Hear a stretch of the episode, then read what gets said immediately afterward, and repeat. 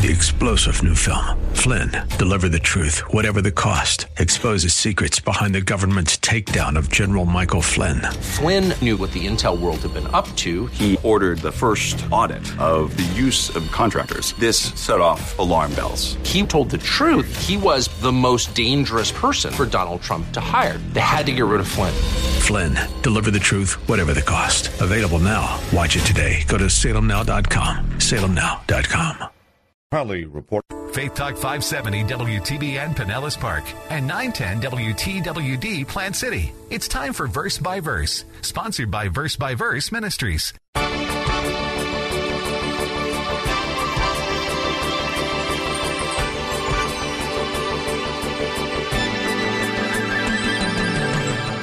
First thing I want you to notice from this statement by Paul is just how different his words are now than what his words were, his previous words about his days as a religious Pharisee. Just note how he expresses himself, how different he is. When he described himself before his conversion, notice this it was all about him.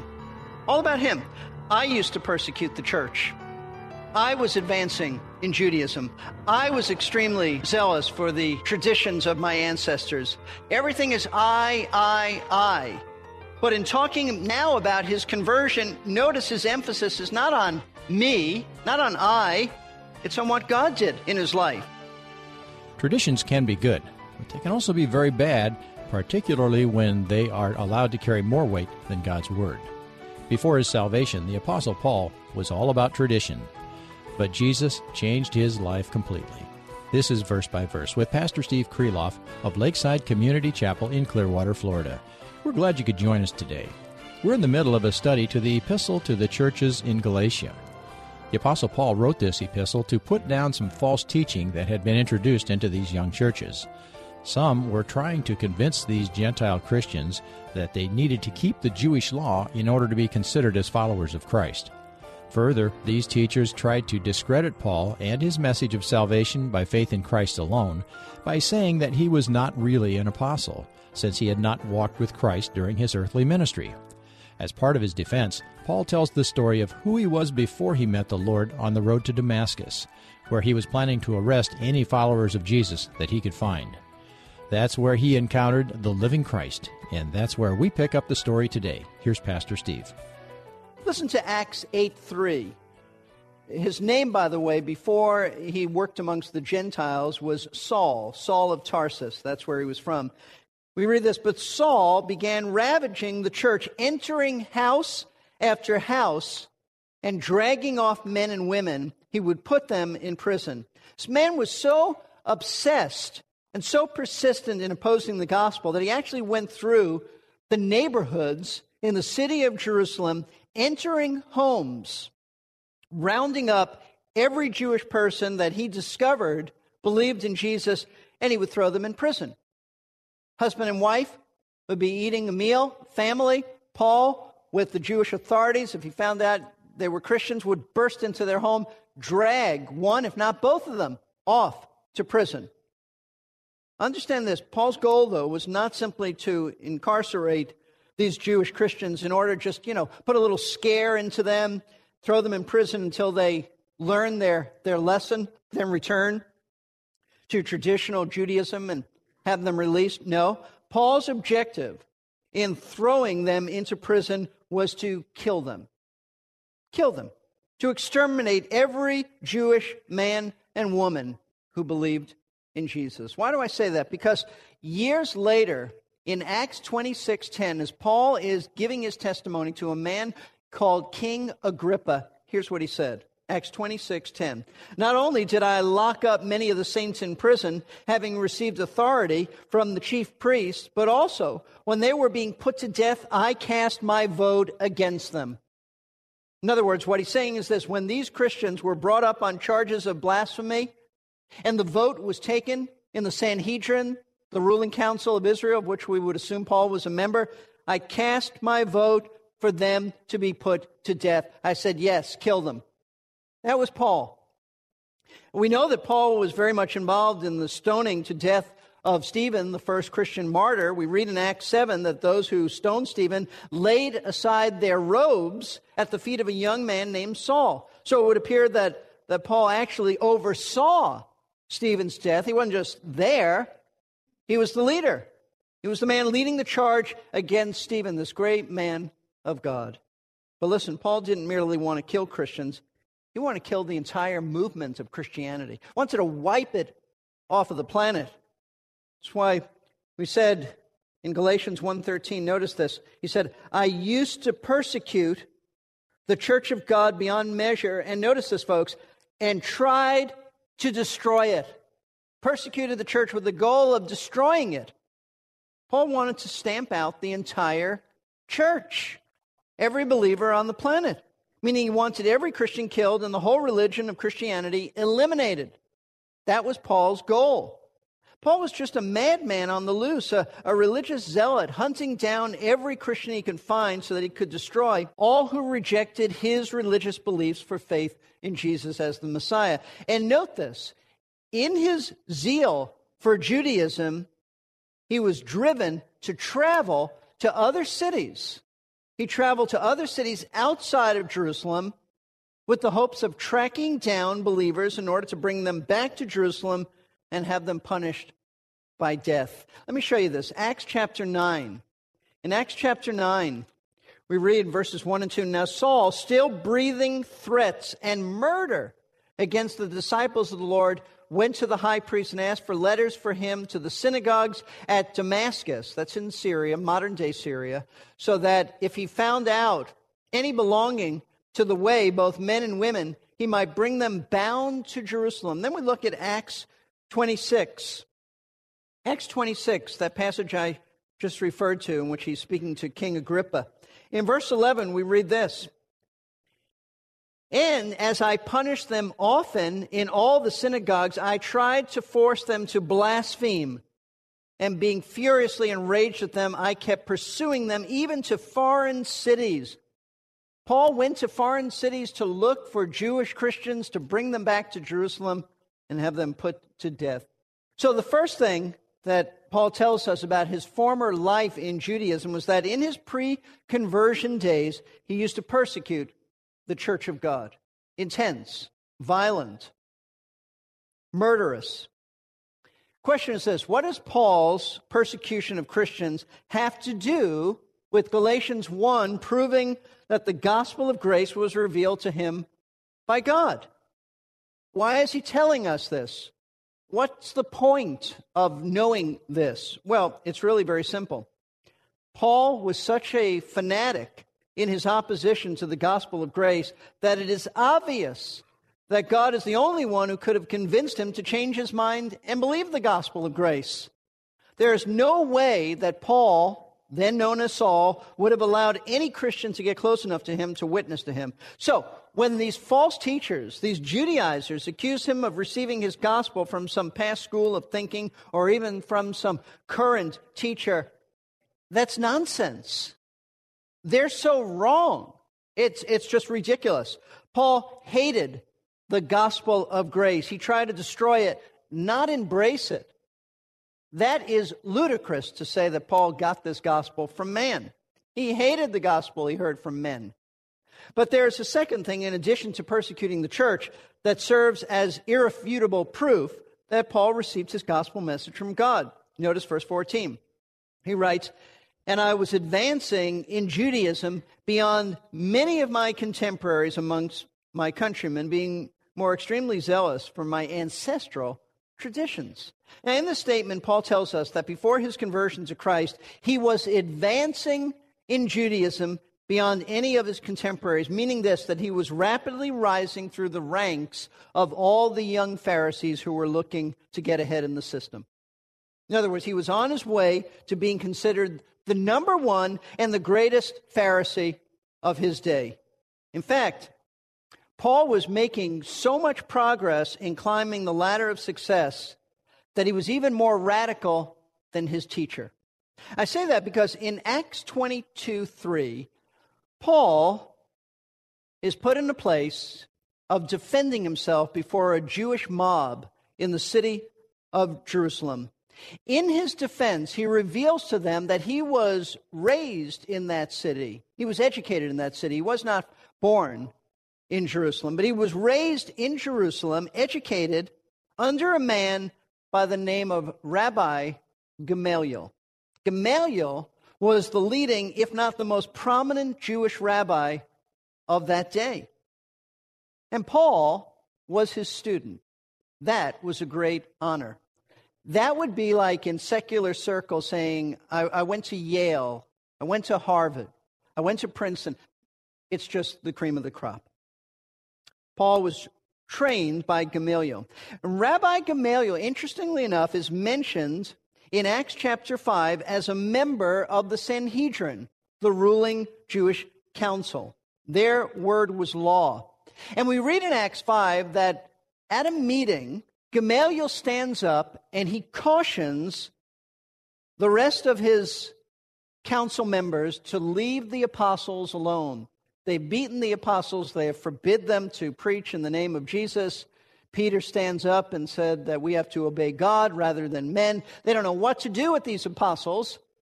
They're afraid of putting them to death because a lot of people are following them. So Gamaliel stands up and here's what he says If this plan or action is of men, meaning this Christianity bit is of men, it will be overthrown.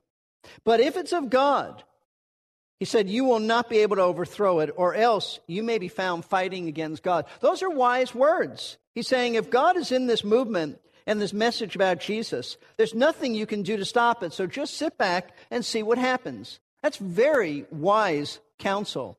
And certainly Paul would have been at this meeting. He couldn't have cast his vote for anyone's death unless he was a member of the Sanhedrin. He certainly would have heard Gamaliel offer this wise advice, but he didn't take it. He didn't take it. Why? Because he was determined to outscore and outshine all of his fellow Pharisees. And so he tried to impress them all with his passion for Judaism by persecuting the church like nobody else in his generation. But I want you to notice what it was specifically that drove Paul to hate Christians and the message of free grace and salvation in Christ. He tells us what it was at the end of verse 14. He says this being more extremely zealous for my ancestral traditions. Paul admits that among all of his young Pharisee classmates who were seeking, like him, as I said, to advance in their religious standing amongst their peers, he said he was the most fanatic. Why? Because he writes, he was more zealous than any of them for the traditions of their ancestors, their, their fathers. Now, what were these ancestral traditions that Paul was so zealous for? Understand this, he's not referring to the Bible, at least not directly to the Bible. He's not referring to what we would call the Old Testament. He is referring to the oral and written applications and interpretations that came from the various rabbis over the years as they tried to implement, to apply the law of Moses to contemporary life. Not the Bible per se.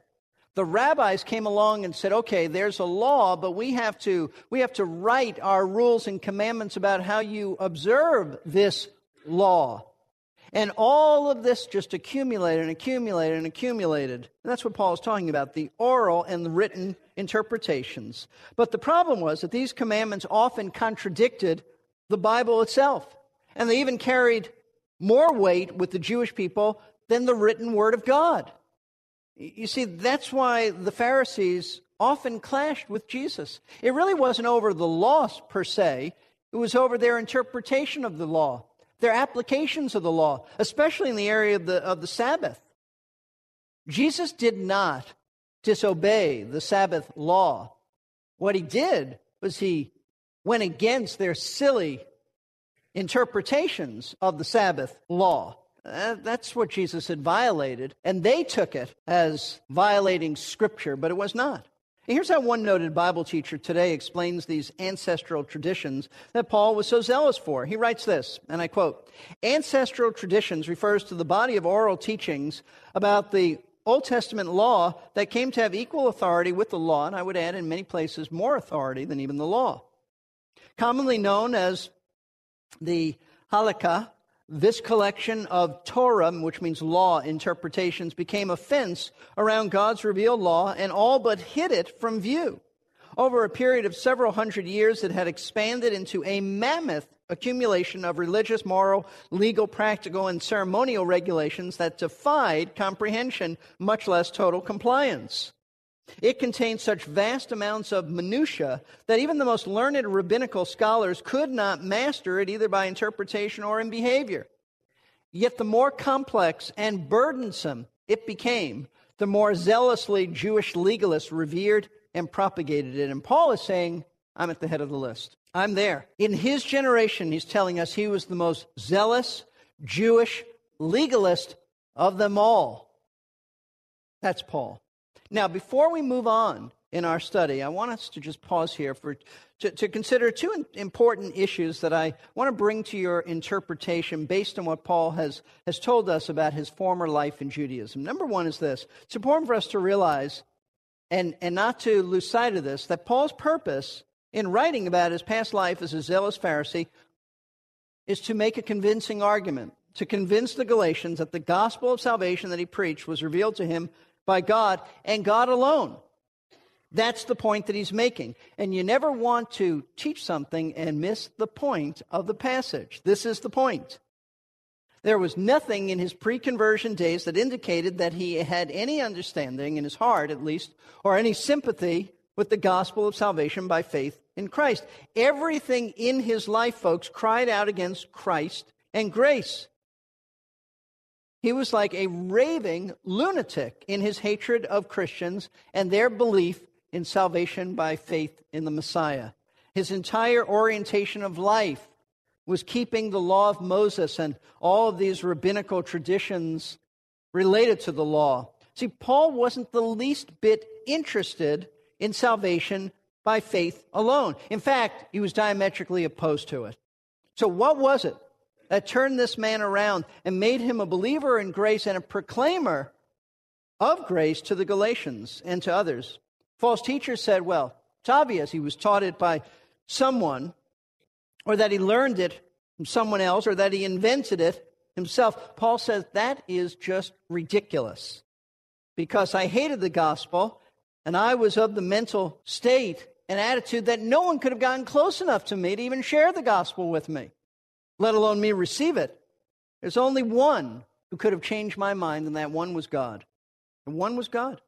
God had to reveal this message to him because there was no other way that this Christ rejecting, Christian hating, believer in salvation by works individual could have come up with the message of salvation by faith in Christ on his own. No way anyone else could have taught it to him. He would have killed them, would have put them to death. So only because God had intervened in the Apostle Paul's life while he was on the road to Damascus, saved him, commissioned him to be an apostle, and then revealed Christ to him and the gospel to him, that Paul's life was changed from a fanatic Pharisee to a preacher of grace and faith. Now, that leads me then to a second and very significant issue, which I trust will be of great encouragement to all of us. And the issue is this if the Lord could save the Apostle Paul, as hardened as he was to the gospel, then you know what? He can save anyone. He can save anyone. Anyone that he chooses to save, he can save. There is no one so sinful or so hardened that cannot be converted. Now, from our perspective, we look and say, impossible for this person to come to faith. But that's our perspective. With God, all things are possible. God is the one who changes a heart. Most of us do know people who we would say are extremely hardened to the gospel. Might even be in your own family. They're so opposed to Christianity that you can't even talk to them about the gospel. Not anymore. They won't let you. And it is easy to conclude that this person will never come to faith in Christ. But don't make that conclusion. Don't make that conclusion. You don't know. Because if Paul can be converted as hard as he was towards Christ, then it ought to encourage you that the hardest person that you know can be converted to. Remember, Paul said he was the chief of sinners. That is an exact, inspired, accurate statement. There's nobody who's ever been worse than Paul. He was not exaggerating. Paul tried to eliminate Christianity, not just kill a few Christians. To my knowledge, no one person has ever attempted that but Paul. In fact, Paul speaks of his testimony and why he was saved in 1 Timothy chapter 1. I think you'll be pleasantly encouraged to see this. 1 Timothy chapter 1. Break in at verse 12, and we read this. Paul said, I thank Christ Jesus our Lord, who has strengthened me because he considered me faithful, putting me into service, even though I was formerly a blasphemer and a persecutor and a violent aggressor. Yet I was shown mercy because I acted ignorantly in unbelief. And the grace of our Lord was more than abundant with the faith and love which are found in Christ Jesus. It is a trustworthy statement deserving full acceptance that Christ Jesus came into the world to save sinners, of whom I am foremost of all. Now let's stop here for a moment, but we'll pick it up in a few minutes. Paul tells us what he was like, but understand this, he was not like some of the Pharisees we have read about in the New Testament. Yes, Paul was fanatic, Paul was more zealous than all of them, but he was a little different in this sense when we read about Jesus in the gospel accounts and the Pharisees who opposed him, these men, at least most of these Pharisees, they heard him teach. To our knowledge, we don't know that Paul ever heard Jesus teach during his earthly ministry. But these other men heard Christ teach. They knew the truth about Jesus. They, they saw his miracles. They knew who he was, and they deliberately chose to reject him even though they knew him, knew who he was. They saw the miracles and they said he's demonic. Paul wasn't like that. Paul was simply a zealous Pharisee who really believed with all of his heart that he was protecting God's honor by persecuting Christians. He was a religious fanatic who sincerely believed that the way to be saved was to earn it by keeping the Jewish laws, even though he was absolutely wrong. And there's no excuse for, for Paul. Paul said, I did it ignorantly. Paul really didn't know the truth, whereas many of the other Pharisees did know the truth. They chose to reject the truth. And Paul, sincere, but wrong. And God showed him how wrong he was by saving him. Notice what Paul proceeds to say uh, in 1 Timothy 1 about why God saved him in particular. Verse 16, this is just precious. Yet for this reason I found mercy so that, here's the reason Paul was saved, at least one of the reasons, so that in me, as the foremost, meaning foremost sinner, Jesus Christ might demonstrate his perfect patience as an example for those who would believe in him for eternal life. Why did the Lord save this man? The Lord saved Paul in order to put him on display for all generations to see of his example, God's example of his incredible patience, and mercy in saving even the worst of sinners. That's why I say, Paul. See, no matter how much we've sinned, no matter how much you've sinned or someone you know has sinned, God can save them. Paul's living proof of that. He's not dead proof, by the way. He's alive. He's with the Lord. His life has been on display for 2,000 years for us to say, wow, if God can save this man, there's hope for anybody hope for anybody. Because Paul is living proof that God saves wretched sinners. Listen, you may have done so many things that you're ashamed of, and you don't think that you can ever be forgiven, can ever be saved, but that's not true. Christ came into this world to save sinners, not righteous people, even the chief of sinners. That's the heart of our lesson for today. If God can save a murderous, religious zealot like Paul, he can save anyone who turns to him. There is no sinner beyond the reach of God's saving grace. If today's lesson spoke to your heart and you'd like to know more about how to become one of Christ's followers and enjoy eternal life in heaven with Him, call us. I'll give you the phone number in a moment. You've been listening to Verse by Verse with Pastor Steve Kreloff of Lakeside Community Chapel in Clearwater, Florida. Thank you for being in class today. Verse by Verse Ministries depends on listeners like you who have been blessed by these Bible studies. Would you consider becoming a prayer partner with us, asking God's blessing on each day's program? Your financial support would also be greatly appreciated. We need both in order to keep this ministry on the air. Contact us today. Our email address is contact at versebyverseradio.org. And our phone number is 727 239 0306. Our website is versebyverseradio.org. Once there, you can listen to this study and many others by clicking on the Message Archive tab. Download or stream as many as you like. They are free for the taking. We want to help you in your daily walk with Christ. Our phone number, once again, is 727 239 0306. This is Jerry Peterson. Before the man Saul met Jesus on his way to Damascus, he was completely different from the Apostle Paul he was about to become. What happened to change him so radically? In our next verse by verse, Pastor Steve Kreloff will show us from Scripture how it was God and God alone who made those changes in Paul.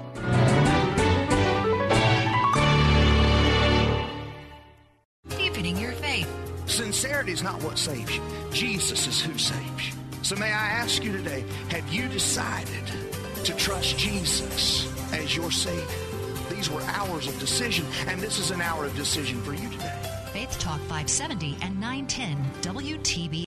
Three star general Michael J. Flynn, head of the Pentagon Intelligence Agency, knew all the government's dirty secrets. He was one of the most respected generals in the military. Flynn knew what the intel world had been up to. He understood its funding. He ordered the first audit of the use of contractors. This set off alarm bells. The explosive new documentary, Flynn, Deliver the Truth, Whatever the Cost, uncovers the facts behind this scandal. Flynn told the truth. He was the most dangerous person for Donald Trump to hire. I find out the worst enemy that I'm going to face in my life is right here in America. They took my assessment and they wanted me to change it. And I was like, I'm not changing it. They had to get rid of Flynn. With in depth interviews, archival footage, and never before seen personal records of the man behind the headlines. I just felt like I was drowning. Flynn, deliver the truth, whatever the cost. Available now. Watch it today. Go to salemnow.com. Salemnow.com.